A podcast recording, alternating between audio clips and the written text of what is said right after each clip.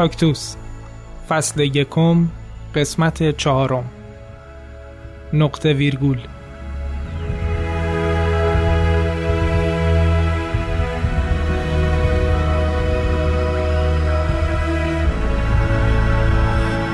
دیروز روز جهانی پیشگیری از خودکشی بود. این روزا فشار زندگی روی مردم انقدر زیاد شده که به نظرم یه روز و یه هفته برای توجه کردن به این موضوع خیلی کمه. هر روز از یه طرف یه خبر می‌رسه که مثلا یه نفر یا یه زوج یا حتی یه خانواده خودکشی کردن. خیلی در این مورد صحبت شده جاهای مختلف و برنامه های زیادی هم در موردش ساختن. ما اصلا نمی‌خوایم در مورد ریشه یابی یا روش پیشگیری یا حتی برگردوندن یه نفر که خودکشی کرده حرف بزنیم. خود من شخصا یک سوالی از چند وقت پیش تو ذهنم بود که هنوز واقعا جوابی براش پیدا نکردم. آیا افراد دارای معلولیت به نسبت بالاتری از افراد غیر معلول اقدام به خودکشی می‌کنن؟ آمار خودکشی ایران هیچ وقت درست اعلام نمیشه. رئیس سازمان پزشکی قانونی کشور میگه گفتن آمار خودکشی ضرورت نداره. اردیبهشت سال 95 آمار خودکشی رسانه‌ای میشه و رئیس پزشکی قانونی میگه به خاطر همین توی این ماه آمار خودکشی بالا رفته. بررسی آمارها تو سالنامه آماری کشور در سال 95 نشون میده توی پنج سال میزان خودکشی زنها 66 درصد و بین مردها 71 درصد بیشتر شده. سازمان بهداشت جهانی هم میگه ایران از نظر خودکشی توی دنیا رتبه 106 رو داره. روزانه 13 نفر توی ایران به خاطر خودکشی جونشون از دست میدن. البته که مثل خیلی مسائل دیگه توی ایران چیزی که در واقعیت اتفاق میفته خیلی بیشتر از چیزیه که در آمار گفته میشه. خب این دیگه واقعا خیلی پیچیده میشه. آمار دقیق خودکشی رو که اعلام نمی‌کنن. از اون ورم آمار دقیق افراد دارای معلولیت هم نداریم. ببینیم به هر حال آمار به صورت دقیق نمی شود گفت چون ببینیم بحثی که وجود داره یه سری از افراد دچار مسئولیت های تصادفی میشن. انظور از تصادفی چیه؟ یعنی فرد که عمدتا ما در اطفال این مسئولیت های تصادفی رو می‌بینیم. به توجه به شرایط سنی خب به تب در معرض تماس با یک سری از ترکیبات قرار میگه و ما مسئولیت های تصادفی رو در اطفال خیلی شایع می‌بینیم. در افراد بزرگسال که معمولا رنج سنی 20 تا 40 سال شاید شایع ترین رنج برای سن فعال جامعه تلقی میشه هایی که ما داریم می‌شود گفت عمدی است. اما این عمدی به معنای صرفا خودکشی نیست. من اینطوری می‌خوام عرض کنم. فردی که سوء مصرف یک ماده هم انجام میده عمدن داره اون کار رو انجام میده. ولی قصد قصد خودکشی نبوده. عمد در کار بوده در پروسه سوء مصرف دوچار در واقع به علت سرخوشی و اون لذت های زودگذری که می‌خواد به دست بیاره ماده رو استفاده کرده دوچار مسمومیت شده. یا مواردی داریم خیلی از افراد به خصوص در سن جوان برای کسب اهداف و امتیازاتی که می‌خوان از خانواده بگیرن عمدن اقدام به مصرف ترکیباتی می‌کنن. ما این رو تحت عنوان خودکشی نمی‌شناسیم. میگیم در واقع تظاهر به خودکشی. افراد به هر حال دختر جوانی است پسر جوانی است متاسفانه فکر می‌کنه با این کار می‌تونه امتیازاتی رو از خانوادهش بگیره. اقدام به مصرف عمدی داروهایی رو می‌کنه تا جلب توجهی رو کرده باشه. این اتفاقات میفته با توجه به اینکه این مسائل وجود داره ما آمار دقیق و افتراق دقیقی نمی‌تونیم بدیم که چند درصد از مراجعین ما واقعا به قصد پایان حیات و به قصد خودکشی در زمینه مثلا یک بیماری سایکولوژیک اقدام به این کار کردن. روی حساب می‌تونیم بگیم که خب در طیف بزرگسال عمده مسئولیت های ما مسئولیت های عمدی است و در اطفال عمده مسئولیت های ما مسئولیت های تصادفی است. آمار که جای خود داره حتی بعضی از اخبار مربوط به خودکشی رو هم با احتیاط و سانسور شدید پوشش میدن. دیگه اخبار برای چی؟ آخه خودکشی مصریه. رابین ویلیامز رو یادت نیست؟ آره مگه میشه یادم بره؟ عاشق فیلم بیخوابیش بودم. واقعا خیلی ناراحت شدم وقتی خبر خودکشیش رو شنیدم. می‌دونی که خودش حلقاویز کرده بود. آره و یادمه که وقتی شنیدم خودشو حلقاویز کرده همش داشتم به اون لحظه فکر می‌کردم که تنابو انداخته گردنش و هی داشتم تجسم می‌کردم که اون لحظه چی داشته تو سرش میگذشته اون لحظه آخر واقعا داشته به چی فکر می‌کرده. بعد از اینکه خبر خودکشی رابین ویلیامز منتشر شد تعداد افرادی که تو اون دوره زمانی تو آمریکا خودشون رو حلقاویز کردن 32 درصد بیشتر شد. در حالی که خودکشی به روش های دیگه فقط 3 درصد افزایش داشت. اخ مثل اینکه واقعا ماجرا مصریه. من یه چیز دیگه هم در مورد خودکشیش خونده بودم و اونم این که رابین ویلیامز به علت ابتلا به آلزایمر یا زوال عقل خودکشی کرده. نمی‌دونستم که زوال عقل رو میشه معلولیت به حساب آورد یا نه. ببین زوال عقل یه اصطلاح کلیه. برای افت توانایی ذهنی در حدی که تو زندگی روزانه فرد اخلال ایجاد کنه. از این نظر بخوای نگاه کنی معلولیت به حساب میاد. و البته اینکه با عقب موندگی ذهنی هم خیلی متفاوته.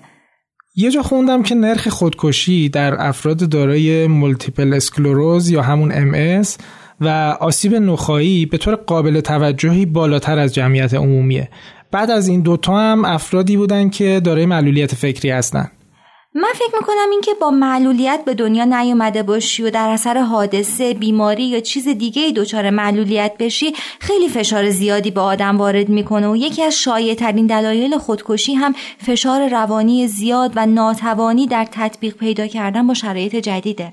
خب ببین تو خود تجربه مواجهه با ام رو داری.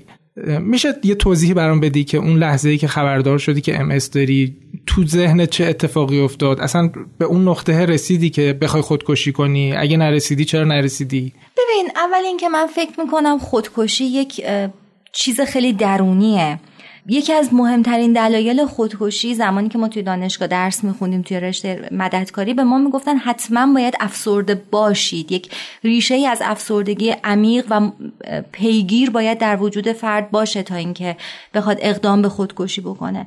در مورد من شخصا من اساسا آدم افسرده خویی نیستم. بنابراین حتی با وجود اینکه یهو مثلا یه همچین بیماری در آره حتی با وجود این موضوع به دلیل اینکه اولا که من از ده سال پیش از اینکه مبتلا به ام بشم ام رو خیلی خوب میشناختم. چرا؟ واسه اینکه خواننده وبلاگ یکی از مبتلایان به ام بودم و بعد اینکه زمانی که تصمیم گرفتم ادامه تحصیل بدم دانشگاه رشته مددکاری رو انتخاب کردم و بعد توی رشتم یک طیفی از بیماری های مختلف رو که ممکنه نیاز به خدمات حمایتی پیدا بکنن خونده بودم و میشناختم کاملا. یعنی حتی قبل از اینکه من برم پیش پزشک متخصص مطمئن بودم که تشخیص ام برای من داده میشه. آه چون از قبل می‌دونستی که اصلا آره من کاملا آره من کاملا ام رو میشناختم و به خاطر اینکه خب چندین سال من تحت فشارهای خیلی زیادی داشتم زندگی می‌کردم. اصلا برام عجیب نبود که یه روز بهم بگن ام اس گرفتی. واقعا شوکه نشدی اون لحظه که مثلا دکتر بهت گفت ام داری؟ واقعا نه. مگه میشه آخه؟ ببین روحیات آدما خیلی متفاوته. من بین دوستان به آدمی معروف هستم که همیشه خیلی جسورانه با اتفاقها مواجه میشه. و خیلی بحرانهایی رو از سر گذرونده که شاید اگر آدمهای دیگه بودم واقعا هرگز نمی‌تونستم به سلامت ازش عبور بکنن. و بعد میگم نوع فکر آدم هاست. عقیده من اینه که زندگی یک اتفاق سیاله که پر از روزهای خوب و بده. یک بزرگی به من میگفتش که همه روزهای تقویم مال ما نیست و این اتفاقا خبر خوبیه. یعنی که یک روزهایی از تقویم من برا ماه یه روزهایی هم قرار ما خوش بگذرونیم. من باورم اینه که زندگی ترکیبی از روزهای خوب و بده و وقتی که نگاه می‌کنم می‌بینم که از روزهای خیلی سختی عبور کردم و عمیقا معتقدم چیزی که من رو نکشه قوی ترم می‌کنه و خب حالا الگوی خانوادگی منم الگوی خانوادگیه که پدر، مادر، خواهر و برادرم اصولا یک مدل خاصی بزرگ شدیم خیلی مستقل بزرگ شدیم و زندگی کردیم. بنابراین من خیلی شوکه نشدم. البته چیزی که خیلی اذیتم کرد نوع رفتار پزشک چرا خیلی اذیتم کرد ولی از شنیدن خبر ام اس نشوکه نشدم. الان چند ساله که می‌دونی ام داری؟ الان چهار ساله که دارم با ام زندگی می‌کنم. واقعا توی این چهار سال یک لحظه پیش نیومده که ببری بگی دیگه تمومه دیگه ولش کن زندگی و زندگی نه من زندگی رو دوست دارم. با وجود اینکه شاید روزهای تلخ زیادی رو تجربه کردم و تجربه می‌کنم شاید در دوره ام یک روزهایی اگر خسته شدم حتی از ام هم نبود. از روزهایی بود که خب من یک سال یک سال و نیم خودم تزریقامو انجام می‌دادم توی خونه. و بچههایی که ام دارن این تجربه رو دارن خیلی هاشون. من روزهای خیلی خسته می شدم که از هم به خاطر تزریق های خیلی زیادم سفت می شد و وقتی که سرنگ رو فرو کردم توی ازولم ازولم پسش می زد و مجبور می شدم برای یک تزریق ساده گاهی اوقات پنج بار یا شیش بار قسمت های مختلفی از اون نقطه تزریق رو امتحان بکنم. ولی حتی در اون دوره هم به این فکر می کردم که ام هم یک دوره ای از زندگی منه و من خیلی سریع متوجه شدم و حتی نسبت به اون شایعه معلولیتی که در مورد ام هست که می‌دونی من همیشه میجنگم بابت اینکه واقعا ام ناتوانی نداره. از روز اول به خودم گفتم که ممکنه که من در اثر ام اس دچار معلولیت بشم ممکنه نشم. اگر بشم حتما می‌تونم با اون شیوه هم زندگی بکنم. اگر نشم با این شیوه هم که بلدم زندگی بکنم. واقعا به نظرم این نکته ماجرا همین روحیه است و اینکه تونستی روحیت رو حفظ کنی و این شوق زندگی کردن همیشه نگه داشتی برای خودت. فکر می‌کنم برای کسی که با معلولیت به دنیا اومده هم همین فشارا احساس می‌کنم که وجود داره. البته نمیشه که اینا رو به عنوان یه قاعده کلی به همه آدما تعمیم داد. ولی بد نیست که تجربه سمانه هم بشنویم چون برای خود من خیلی جالب بود. لطفا اول خودتو معرفی کن. من سمانه استخباری هستم. معلولیتم سی پی همیپلاژی سهم چپ هستش. اول به تولد بود. الان من کارشناس شیمی کاربردی دارم. شغلم الان کارشناس آموزش نرم افزار اتوماسیون داری هستم. قبل از اینکه در واقع بخوایم وارد ماجرا بشیم که اصلا چی شد که خودکشی کردی و اینا یه background بده از خودت که فراز و نشیب کلا زندگی چجوری بوده؟ کی برای اولین بار متوجه شدی که معلولیت داری و برخورد مثلا خانواده چجوری بوده؟ برخورد جامعه چجوری بوده؟ تو ذهن خودت چی گذشته راجع به این ماجرا؟ من از اون چیزایی که تمام دوران کودکی بیشتر همش یه محیط بیمارستان و مرکز درمانی بوده و مثلا مسافرت شرف می‌رفتیم. آدم مثلا اول می‌گفتن همون دفعه چی شده؟ مثلا می‌گفتن خب خدا خواسته اینجوری باشه. یواش یواش که وارد جامعه شدم مدرسه جای دیگه این سوال واسه من بیشتر شد و این سوالای تکراری افراد گفتم آزادهنده بود خب برای یک کودک هفتاد ساله قطعا این آزادهنده خواهد وقتی سوالات که طور شفاف واسهش پاسخ داده نشد. کی قرار بود به سوالای تو جواب بده؟ می‌دونی که من اضافه مامانم هم مخصوصا خب زیادی خودش ما در این مورد خیلی سوال بپرسم. بعد وقتی که یادم مثلا حالا هم به ایام محرم نزدیک میشیم اون روزا که مامانم گریه می‌کرد مراسم های عزاداری من خودم ناراحت میشم احساس می‌کنم که به خاطر من داره این اتفاق داره. این گریه هاش به خاطر منه. از این چیزا احساس می‌کردم که من مثلا خانوادم اگر بابت اینکه من این معلیتی دارم ناراحت هستم. تو اون موضوع خیلی حساس بودم اینکه یه وقتی پاس میرم حالا که بعضی از مادر هم میپرسیدن من با اون سن که من احساس می‌کردم که مادر من ناراحتی بابت این موضوع بعد چند سالت بود که خودکشی کردی؟ من 20 سالم بود موقع 20 سالت؟ بله با چی خودکشی کردی؟ من اون موقع یه سری این اول روان پزشک دارای به درفادگی میخوردم. سر یه موضوع کوشی با خانواده دعوام شد. و اون موقع احساس کردم که خانواده برای من خانواده خواستانی نیستم با همون دارایی به درفادگی اقدام با خودکشی کردم. تو 20 سال با خانوادت زندگی کرده بودی و به حال بله. خوب یا بد بالاخره داشت زندگی پیش می‌رفت دیگه. چه اتفاقی افتاد که یهو تصمیم گرفتی خودکشی کنی؟ یه وقت میدم یواشاش به این نتیجه می‌رسه که مثلا من شاید مقایسه های که سایی خانواده ناخداگاه و بقیه فامیل منو می‌کردن این مقایسه ها تو ذهنم چند برابر خودم با خودم مقایسه می‌کردم. و انگار به این نتیجه رسیده بودم که من شایفه این شایستگی زندگی ندارم و واقعا مایه که مایه ننگ خانواده هستم. خودم برای خودم این نتیجه رو رسوندم. و اون موقع احساس کردم که اگه مثلا من نباشم خانوادم خوشحالتر خواهم. بعد صحبت کردی اصلا با خانوادت در مورد این موضوع؟ یا بدون خبر و بدون اطلاع؟ یهو مثلا یه عالم قرص خوردی؟ نه بدون هیچ صحبتی. یه نامه نوشتن که من بابت اینکه این نیستم بابت عذرخواهی می‌کنم. یه نامه که نوشتم محتواش به طور کلی این خب؟ که مثلا ببخشید که من دوست داشتنی نبودم. اما خب انگار یه جور می‌خواستم جذب ترحم بکنم که مثلا از طرف خانوادم بعد از که مثلا نجات پیدا کردم بایکوت شدم مدت که متوجه بشن که من کار خیلی اشتباهی کردم. یعنی اون چیزی که می‌خواستم انگاری به دست نیاوردن. اونگاه بیشتر می‌دونستم ته دلم انگار می‌خواستم جلب توجه بکنم که اون توجهی که می‌خواستم بعد از اینکه نجات پیدا کردم نگرفتم از خانواده. چجوری نجات پیدا کردی اون وقت؟ خانواده من بیمارستان رسوندن دو روز اینا بیهوش بودم با خاطر داروها. اما خب میدم رو شکوش داده بودن نجات پیدا کردن. خب بعدش اون وقت خانواده اون توجهی که می‌خواستی دوباره بهت نکردن؟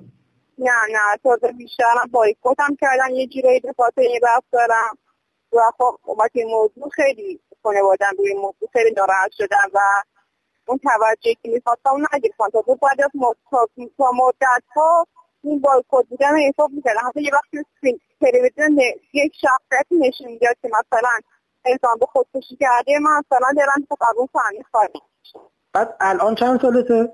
الان سی و سالم تو این سیزده سالی که گذشته دوباره به سرت نزده که خودکشی کنی؟ نه یه وقت شده مثلا باید موضوعی خسته شده باشم. اما شاید بیشتر بشه گفت که عواقبش که خونه خانوادم داره اینکه مثلا ناراحتی که شاید خیلی خانوادم داشته باشه قبلا بیشتر بود. ولی الان خب شوقم به زندگی فکر می‌کنم بیشتر شده. احساس می‌کنم که هر چقدر بیشتر سعی کردم که واقعیت رو بپذیرم و تلاش کردم که جامعه حضور داشته باشم این حس بعدی که مثلا موسیق نبودن دوست این نبودن و کمتر دارم می‌خواستم تو جامعه دوستانی که زیاد دارم بازی که این حس ارزشمندی در خودم بیشتر تقویت یعنی تا یه جایی از ترست خودکشی نکردی و از یه جایی به بعد از شوق زندگی در واقع؟ بله دقیقا. مرزش کجا بوده؟ یادت میاد اینو که مثلا یه واقعا یه نقطه خاصی بود که دیدی که الان دیگه زندگی زورش بیشتر از اینه که بخواد مثلا اون ترس غالب باشه. این یه, یه لحظه خاصی بوده یا اینکه به مرور به وجود اومده. یه اتفاقی برات افتاده.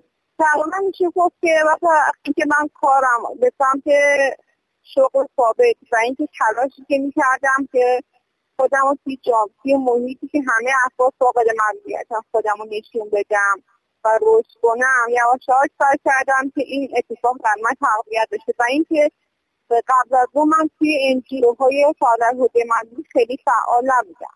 ولی وقتی توی انجیرو ها رفتم میگم شوقم به زندگی خیلی بیشتر شد. اینکه متوجه که فقط من نیستم که حالا محدودیت دارم و سعی کردم که این تنها سعی کردم این تنهایی جو گرمه خودم رو غرق در تنهایی نکنم که افکار مزاحم زیاد دارم.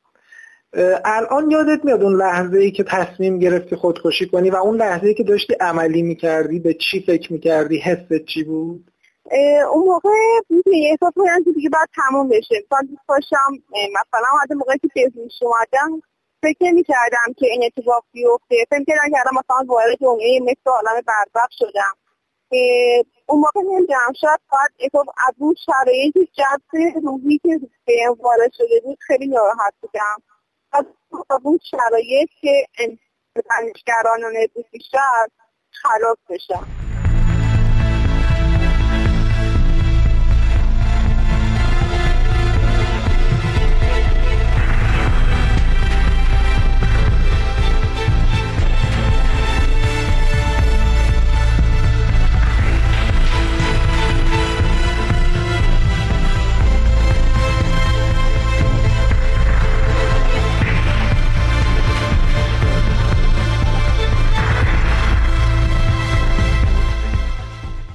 چند دلیل خودکشی رو از زبان خانم دکتر میترا بابک با هم میشنویم. ناامیدی بیش از حد مشکلات اقتصادی عشق و عاشقی خیانت و و مشکلات روحی روانی مشکلات جسمی. یعنی بعضی مواقع انسان وقتی که ناامید میشه از بیماری های خودش بیماری خودش احساس می‌کنه که دیگه نمی‌خواد زندگی کنه. و یا اینکه وقتی که از نظر مالی شدیدن در مزیق است روانشناسان معتقدن خودکشی با ضعف اعتماد به نفس و احساس پوچی در انسان مرتبطه. بعضی از روانکاوا با تاکید بر معنا درمانی و معنا داشتن تمام پدیده ها و حوادث تلخ و شیرین زندگی و اینکه هیچ چیز اتفاقی و بدون دلیل و حکمت نیست این مطلب رو دنبال می‌کنن. این سوال می‌کنیم از خانواده که آیا تو خانواده شما کسی قبلا اقدام خودکشی کرده؟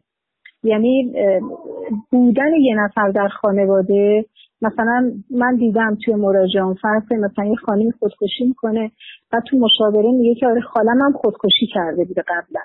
یا نمی‌دونم بچه خواهرم هم خودکشی کرده بوده قبلا. پس معلومه که این قضیه عمیق‌تره و اینا باید بررسی شه که به سابقه خانوادگی باید ما بگیریم ببینیم آیا کسی قبلا اقدام به خودکشی کرده.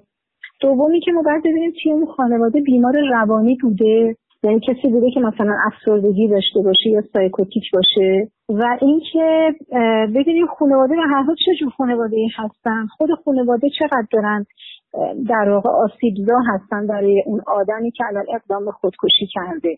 ضمن اینکه معمولا ما تو بحث خودکشی اگر افسردگی رو بخوایم مثلا یکی از ظواهر خودکشی بدونیم میگیم افسردگی حتما افسردگی ماژوره.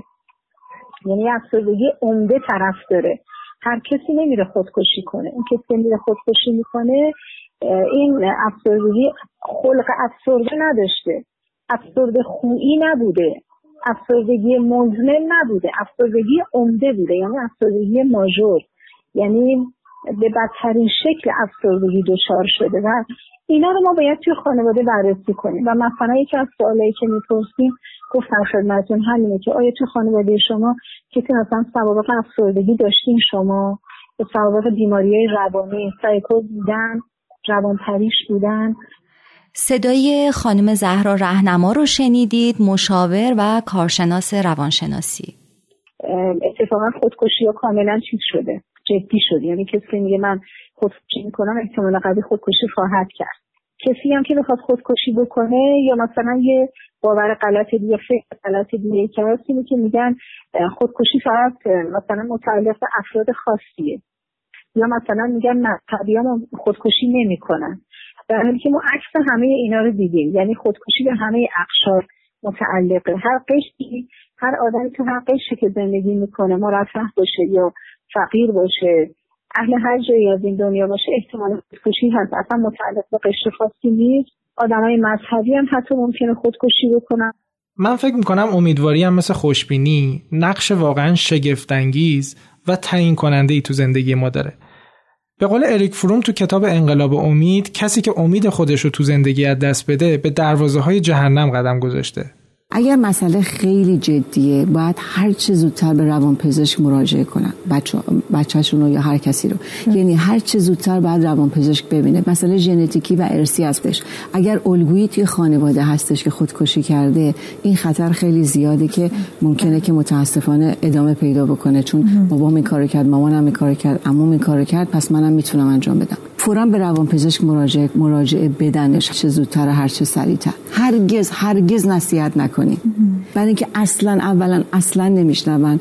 دوما بیشتر عصبانی میشن. بیشتر فکر می‌کنن که تو منو درک نمی‌کنی. برای اینکه آدمی که به اوج افسردگی رسیده باشه آدمی که به اوج ناامیدی رسیده باشه دیگه دیگه این صداهای منطقه نمی‌تونه بشنوه که. بعد برگردی بگی کاملا درکت می‌کنم. میفهممت. اگر بچت عاشق شده و یه همچین حال روزی بهش دست داده نگو این عشقا به در نمی‌خوره که اینا اصلا عشق عاشقی نیست. یا اینکه مسخره کنی آره راست میگی برو خودتو بکش. از این حرفا نباید این مدلی نباید چالش کرد طرفو بلکه بهش بفهمونیم که درکت می‌کنم. یا مثلا ممکنه بعد دختر یا پسر برگرده بگه اگه بابام بفهمه اینجوری نگران نشو. من حامید هستم. وقتی اینجوری صحبت بکنه بزرگتر یا عزیزی طرف احساس امید بیشتری پیدا می‌کنه که پس کسی هست که منو درک می‌کنه. کسی هست که متوجه من هست. این خیلی کمک می‌کنه. دکتر نازی اکبری هم در مورد انگیزه خودکشی صحبت جالبی کرده. دلیل خودکشی رو دو دسته کردن. یکی اینکه افرادی که دچار اختلالات روانی هستن مثلا بیماری های مثل شیزوفرنی مثل بیماری های دو قطبی بیماری های این اختلال دارن که دست به خودکشی می‌زنن. و یه عده کسانی هستن که به خاطر شرایطی که توش هستن دچار افسردگی میشن که دست به خودکشی می‌زنن.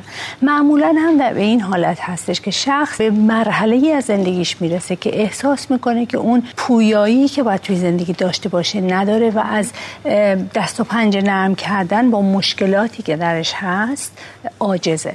و برای همین فکر می‌کنه تنها رهاییش در واقع اینه که خود نباشه. حالا این رهایی از چی می‌تونه باشه؟ می‌تونه از شرم باشه از حس گناه باشه از خستگی باشه این چیزها. و برای همین آدم ها دست به خودکشی می‌زنن. معلولیت یه نوع بیماری نیست. یه سری اختلالات جسمی، حسی، شناختی یا روانیه که عمدتا یک یا چند فعالیت عمده زندگی رو محدود می‌کنه. این محدودیت های عمل کردی ممکنه انگیزه برای خودکشی باشن ولی تصور کن این اختلالات زندگی شخصی و اجتماعی فرد رو محدود نکنه.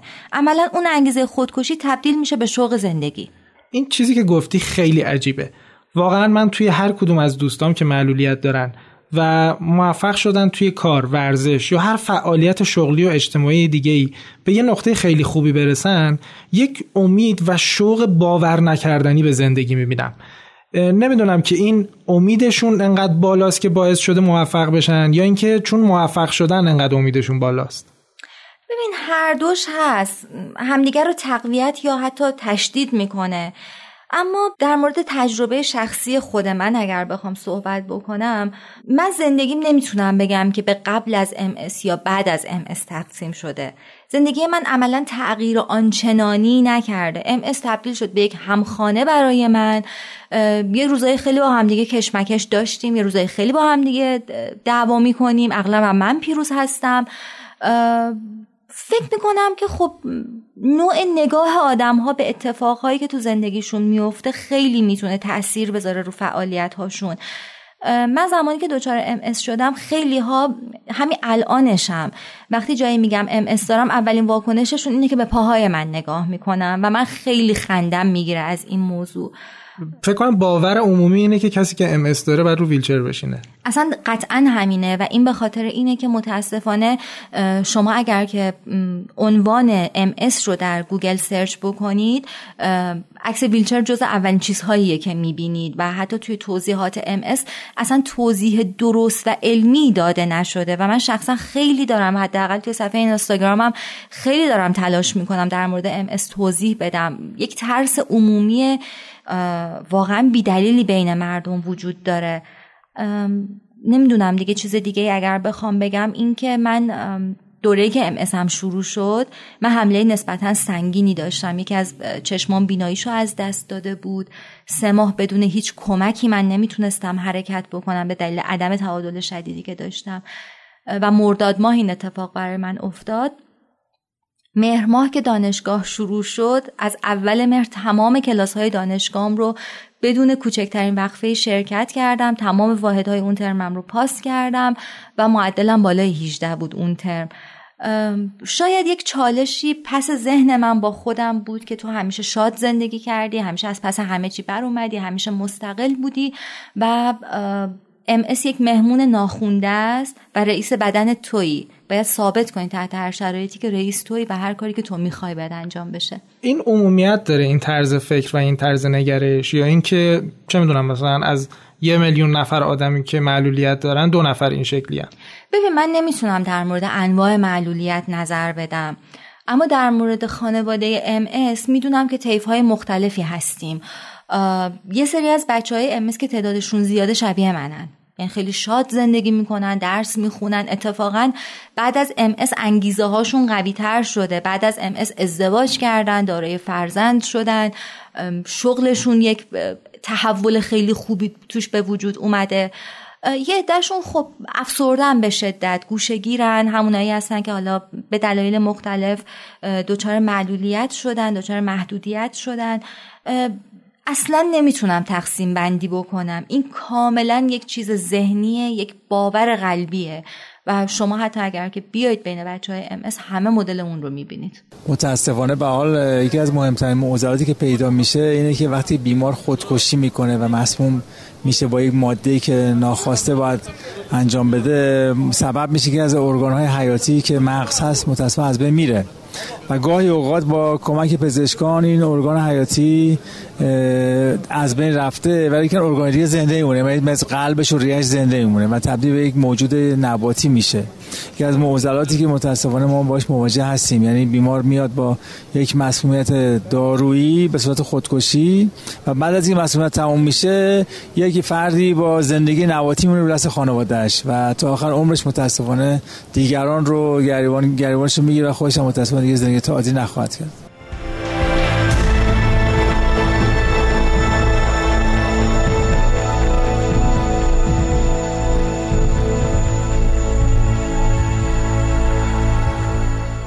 ممنونیم که این قسمت از کاکتوس رو هم گوش کردید.